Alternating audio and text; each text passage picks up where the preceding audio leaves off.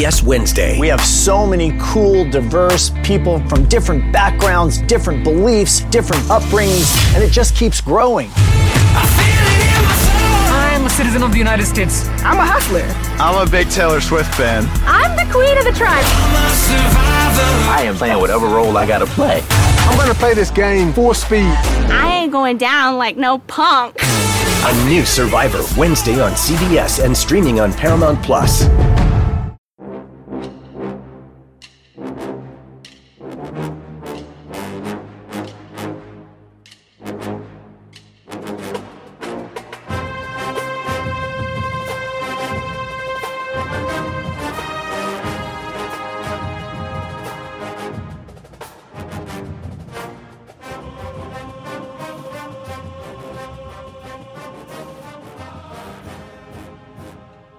Good morning, Bucknutters. Welcome to the Bucknuts Morning Five here on Friday, August 20th, 2021. I am Dave Biddle. I am very happy joined by Jonah Booker for his usual Friday visit. A lot to get into, my friend. Let's start with the Buckeyes getting on the board in the 2023 class in recruiting. Ty Lockwood, tight end, number eight tight end in the country, number 142 overall player in the country. If there's eight tight ends in the top 142 in the country in 2023, it tells me there's some good tight ends in that class. He's a young man out of Thompson's Station, Tennessee. Good get for the Buckeyes here, Jay Book. They've got the 2023 class off and going. They're continuing to recruit extremely well at the tight end position. Uh, as you mentioned, the number eight tight end in the composite. He uh, definitely has a high ranking there with a 94.55. And you look at his offer list early on, even though uh, he's a 2023 kid, he still has already 23 offers. So you'd like to see it. Um, 6'5, 225. So he's a big guy right now. And a lot of Ohio State fans, they've been a little nervous lately because of recruiting, having think thinking that Ohio State's on a cold spell. But Ty Lockwood, he he's a guy that they like early on in the process. They offered them fairly early. Um, if you look at the Ohio State roster, they're loading up at the tight end position. So that tells me they plan to properly utilize these guys. And I, am looking at that that tight end room, and they're continuing to put in a lot of big boys with a lot of uh, athleticism. All right, let's talk about some Ohio State football. We got the recruiting out of the way early. CJ Stroud, to me, when I asked Ryan Day earlier this week, do you have a starting quarterback? And he said, no, we're not ready to name a starter, but CJ Stroud has gained separation. He's the leader. That was, in my opinion, Ryan Day's way of saying CJ Stroud is the starter. Your thoughts, sir? I, I absolutely believe CJ Stroud is the guy. As Ryan Day had mentioned, he's starting to separate from the pack. I thought it was going to take a monumental effort from Kyle McCord to Jack Miller to unseat him heading into fall camp. And from all of the reports coming from you and a lot of the guys that practice and people that I've talked to close to the program, is he's going to be the starter and he is going to be a heck of a, a quarterback here at Ohio State. He has been looking phenomenal. Garrett Wilson has compared him to Russell Wilson because his accuracy is so pinpoint that once the wide receivers get out of their break, the football is right there is right there in their faces, right there in their numbers. And that's what you want to see. He also has the dual threat ability where he can make you pay with his legs. And the thing that you want to hear the most from your head coach when talking about your quarterback is what Ryan Day said when it came to CJ Stroud is one, he protect the football. Two, he's moving the offense up and down the field.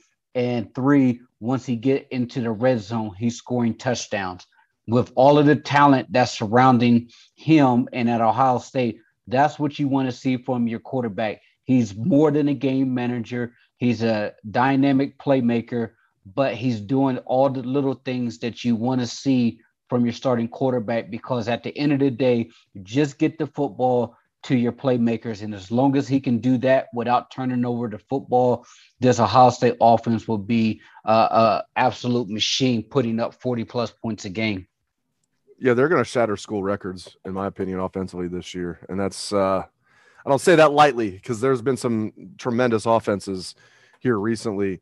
All right, let's look at backup quarterback. I think it's going to be Kyle McCord, but like, I mean, Jack Miller's in the mix. We got Quinn Ewers here now. What do you think they're going to do with Quinn Ewers this year? Do you think he'll play in garbage time? Do you think he'll play more than that? Do you think Kyle McCord has the backup job locked down? Just talk to me about the other three QBs. Yeah, I think it's going to be Kyle. Uh, I thought it was very eye opening when Garrett Wilson said he's the hardest working quarterback he's ever met. I thought that is uh, tremendous praise coming from him. I, I do think Kyle still has a ways to go. He's developing.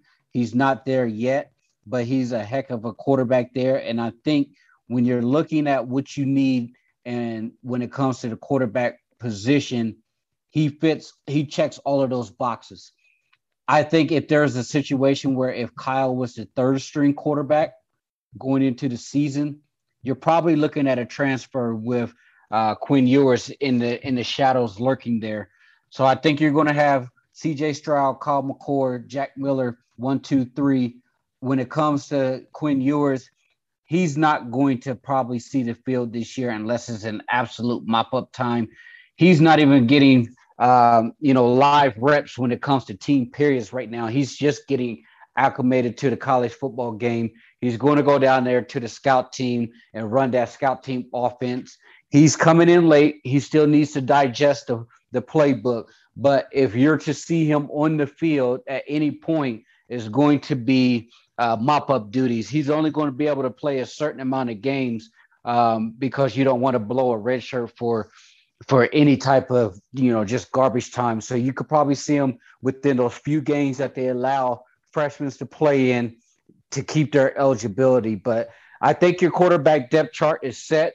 They're going to be breaking out of camp here pretty soon. We're about two weeks away. That that final week is going to be all Minnesota preparation. So if anybody's going to make a move on CJ Stroud, they have one week one week to do it. And with him playing well and playing at a high level, every all signs points to him being locked in as your day one starter once they snap the ball and kick the ball off in Minnesota. Yeah, very well said. For the listeners out there, expectations for Quinn Ewers. Let's hope he plays well as the scout team quarterback, and then he'll get some garbage time this year. That's the expectations for Quinn Ewers, unless there's injuries. We never know. I mean, 2014 happened. You never know if there's injuries to C.J. Stroud you know, and Kyle McCord and maybe even Jack Miller, then uh, Quinn Ewers could be in the conversation. But I think he's just going to be the best scout team quarterback in the country this year. All right, my man, let's move on. Offensive line, I love the nickname they have, the Monstars. I don't know if G. Scott Sr. gave them the nickname. That's the first time I heard it, though. I'm gonna give him credit. I love these this group, and they're not just the biggest offensive line we've seen. They are the biggest, but like they move well too. I love this offensive line, J. Book. Yeah, I, I love it. I'm excited to see what they're going to do. They're going to be uh, pretty dominant up front. They're a massive unit, but you look at the guys that they have. They're to me, they're all going to be playing in the NFL. And I know we had in our boarding house yesterday. You know, one of the sources uh, from the NFL that went to practice. He was there to get eyes on Thayer Munford and Nicholas Petit Frere. And the guy that really jumped off the field for him was Dawand Jones. Uh, you know, everybody knows he's a massive guy, but just seeing how much he's developed since the last since last season, you know, with the with our source saying that once he sets that anchor and he gets those big bear paws on you, he is pretty darn dominant at the right tackle position. So it, I think for them to make that move with Thayer Munford being kicked inside – you have to really like what you're seeing out of Dawand Jones. And if NFL personnel is saying he's now on their radar after getting eyes on him, tells me that this offensive line has the potential to be really special. If you look at the running backs that they have, those guys are going to love running behind this offensive line. And the, the big question mark is, is can those guards really get to that next level when they're asked to pull because Paris Johnson and Thayer Munford, those are some lengthy, those are some linky guys. Those are typically your tackles, uh, and you're asking them to move like a guard, getting to that next level with the kick out blocks and stuff. But I have no doubt in my mind that they'll be able to handle that without any issues. Let's look at the linebackers. That's been a concern of mine. I've mentioned on the show many times, but I'm hearing really good things about Cody Simon, I'm hearing really good things about Teradja Mitchell.